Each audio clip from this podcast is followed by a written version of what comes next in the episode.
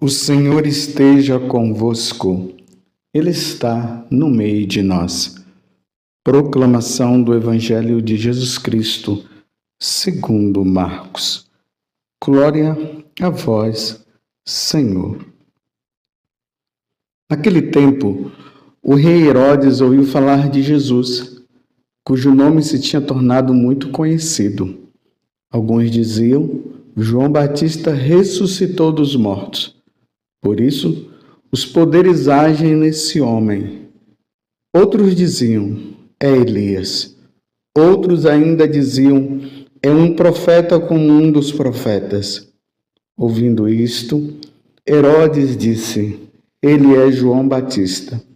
Eu mandei cortar a cabeça dele, mas ele ressuscitou. Herodes tinha mandado prender João e colocá-lo acorrentado na prisão. Fez isso por causa de Herodíades, mulher do seu irmão Filipe, com quem se tinha casado. João dizia a Herodes: Não te é permitido ficar com a mulher do teu irmão. Por isso Herodíades o odiava e queria matá-lo, mas não podia. Com efeito, Herodes tinha medo de João pois sabia que, ela, que ele era justo e santo e por isso o protegia. Gostava de ouvi-lo, embora ficasse embaraçado quando o escutava. Finalmente chegou o dia oportuno.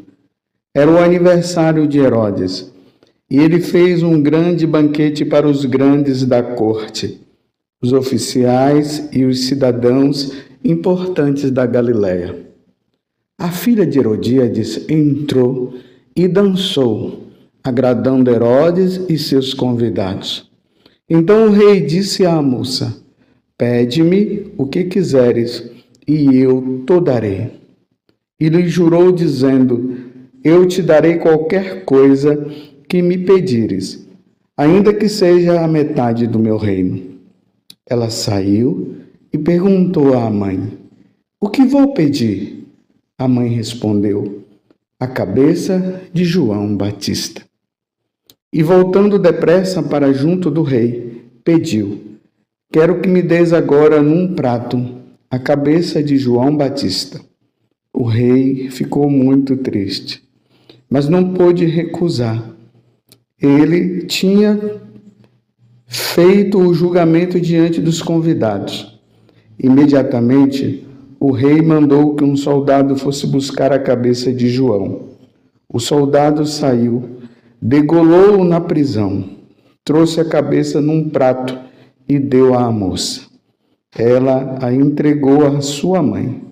Ao saberem disso, os discípulos de João foram lá, levaram o cadáver e o sepultaram. Palavra da salvação. Glória a vós, Senhor. Meus irmãos e minhas irmãs, hoje a igreja celebra a memória facultativa de São Brás, esse bispo que rezando na garganta de um menino que estava com uma espinha atravessada na garganta e o menino ficou curado. Ele lutou também pela defesa da igreja e por isso São Brás foi morto defendendo a Igreja Católica. Que nós sejamos fiéis, como São Brás foi. Hoje, no Evangelho de, de São Marcos, em especial, hoje é o capítulo 6, do versículo 14 até o 29. Nós vimos aqui a comemoração do nascimento, o aniversário natalício de Herodes.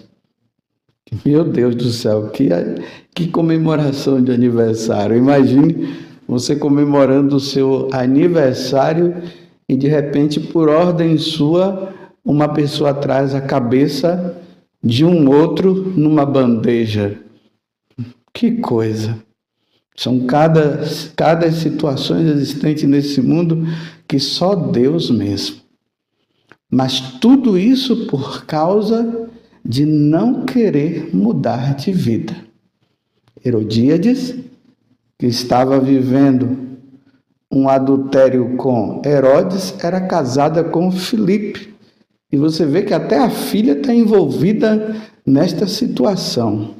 Fala-se que historicamente essa menina nem filha de Filipe era. Para você ver que confusão existente nesta família.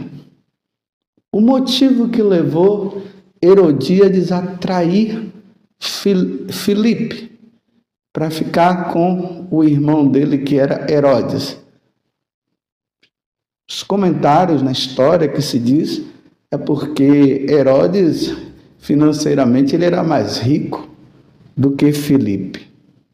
Se foi isso ou não, a questão em jogo é essa.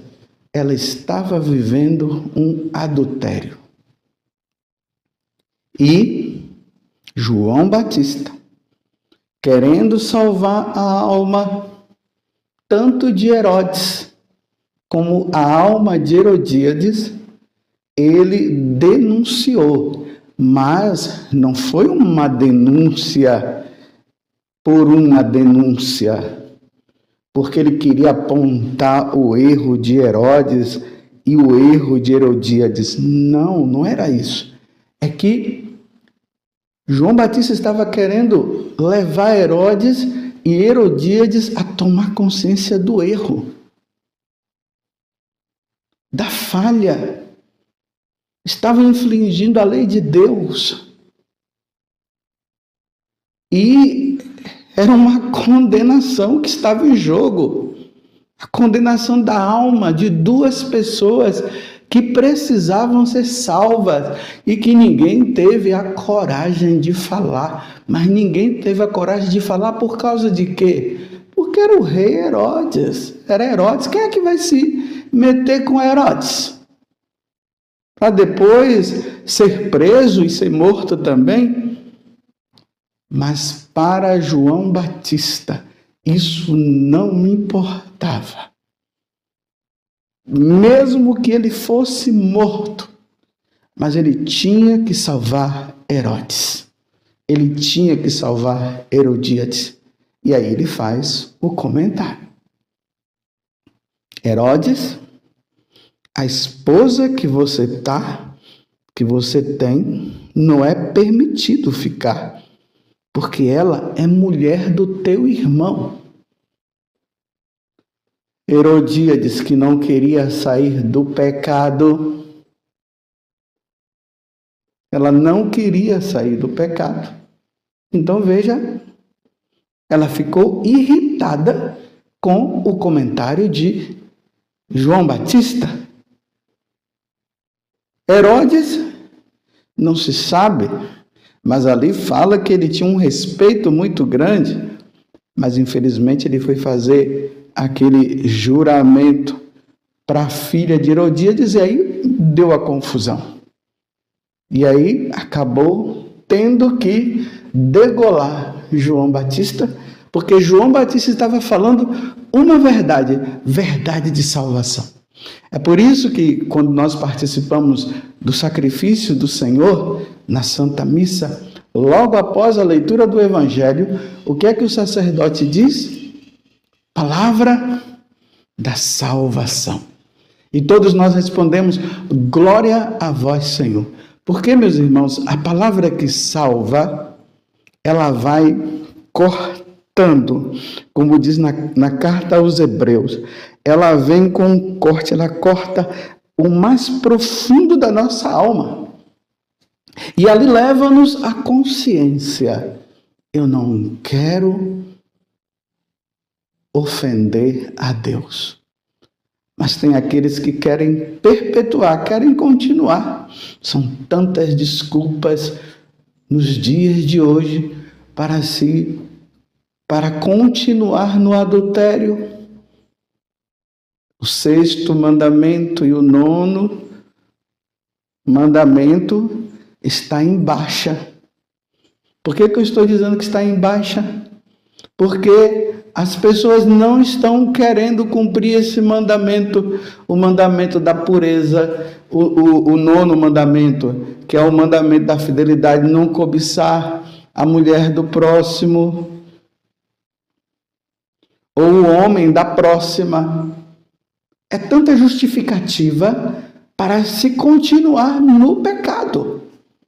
Lembremos que aquele homem e aquela mulher, quando eles foram ao altar, e ali o sacerdote fez as perguntas, e uma das perguntas que o sacerdote fez foi essa: Vocês prometem amor e fidelidade até a morte?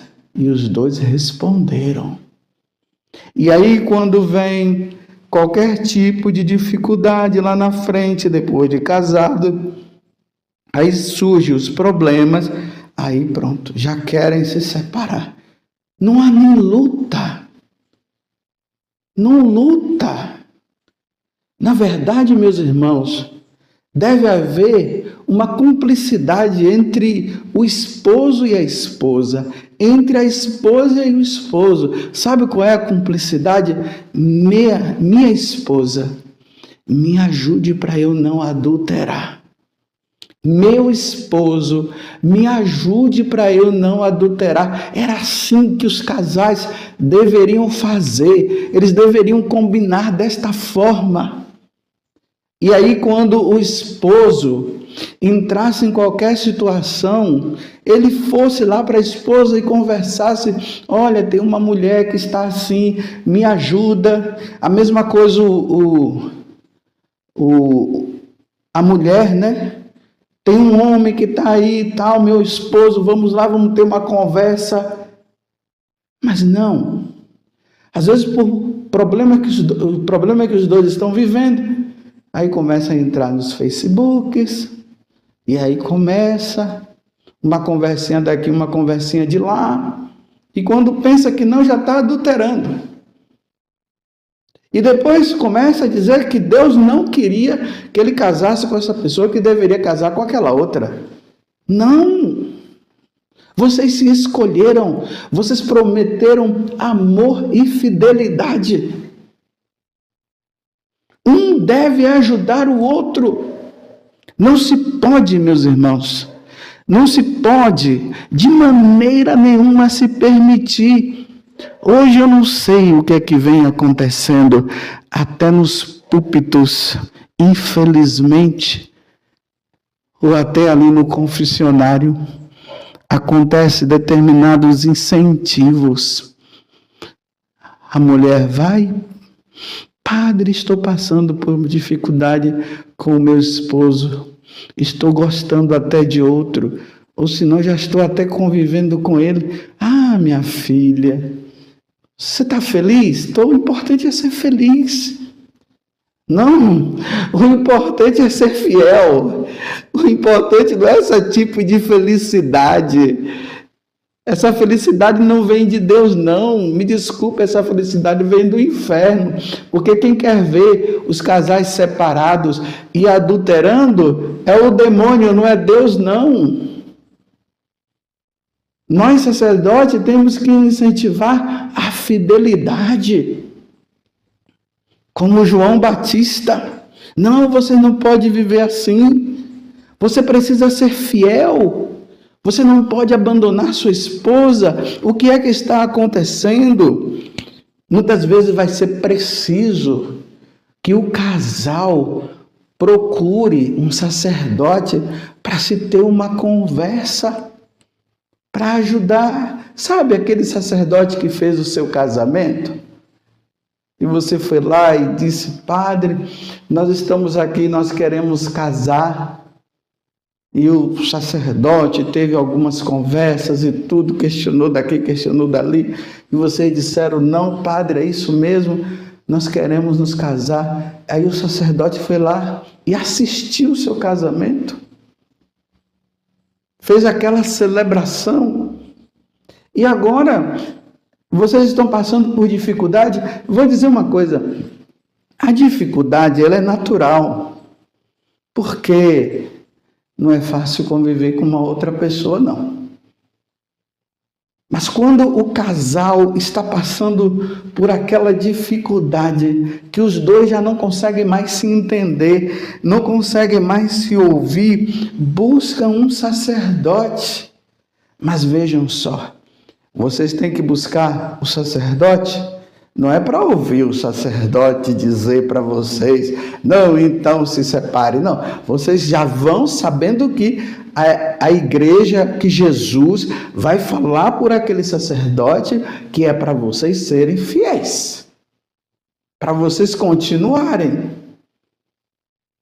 E até mesmo se não dá para ir os dois, porque às vezes é o esposo que não quer ir ou a esposa que não quer ir, você vai lá e conversa Padre, o meu coração está se abrindo para um outro homem.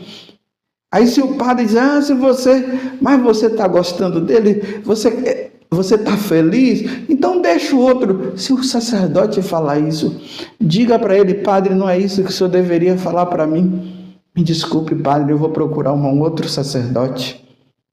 Mas não ficar com aquela história, porque nós ouvimos muito isso, sabia? Isso está em voga hoje. A gente ouve muito esse tipo de, de conselho que está vindo. É, não está dando certo, procura outro. Ah, tá, não está dando certo, vai atrás de outro. Ah, você tá... Não, não, não, não.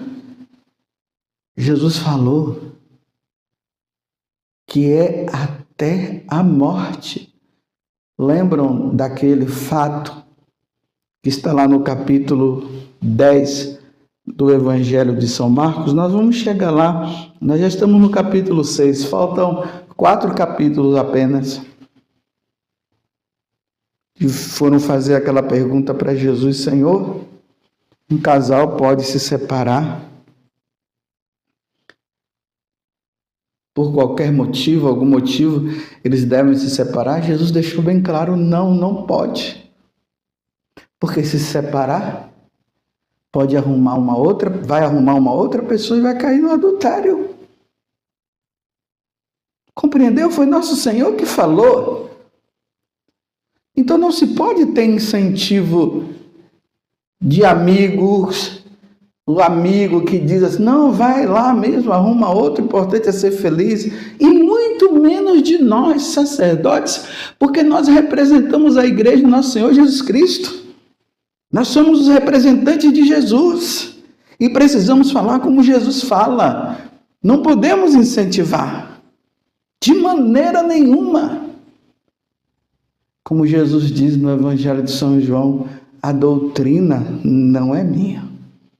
É verdade, existem situações no matrimônio que quando nós estamos ouvindo, que humanamente nós Poderíamos até dizer, vai, fica com uma outra pessoa, porque dá dó, dá pena.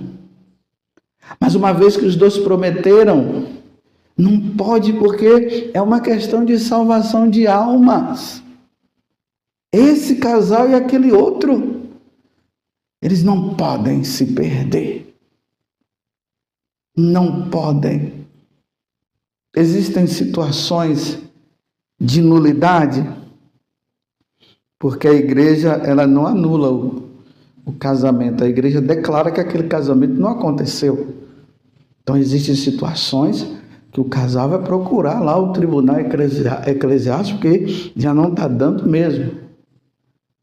Mas isso são detalhes, mas isso é a conversa que vai tendo lá com o sacerdote para ver. Isso é em última hipótese, é em último caso é que se procura mas antes de se chegar a isso, é preciso lutar pelo amor. Afinal de contas, quando eu namorava, dizia que era o amor da minha vida e agora não é mais, por causa de um problema e outro que vai surgindo. Pois bem, essa palavra de, de João Batista deve calar no nosso coração não te é permitido ficar com a mulher do teu irmão. Meus parabéns para os casais que foram infiéis, mas que voltaram.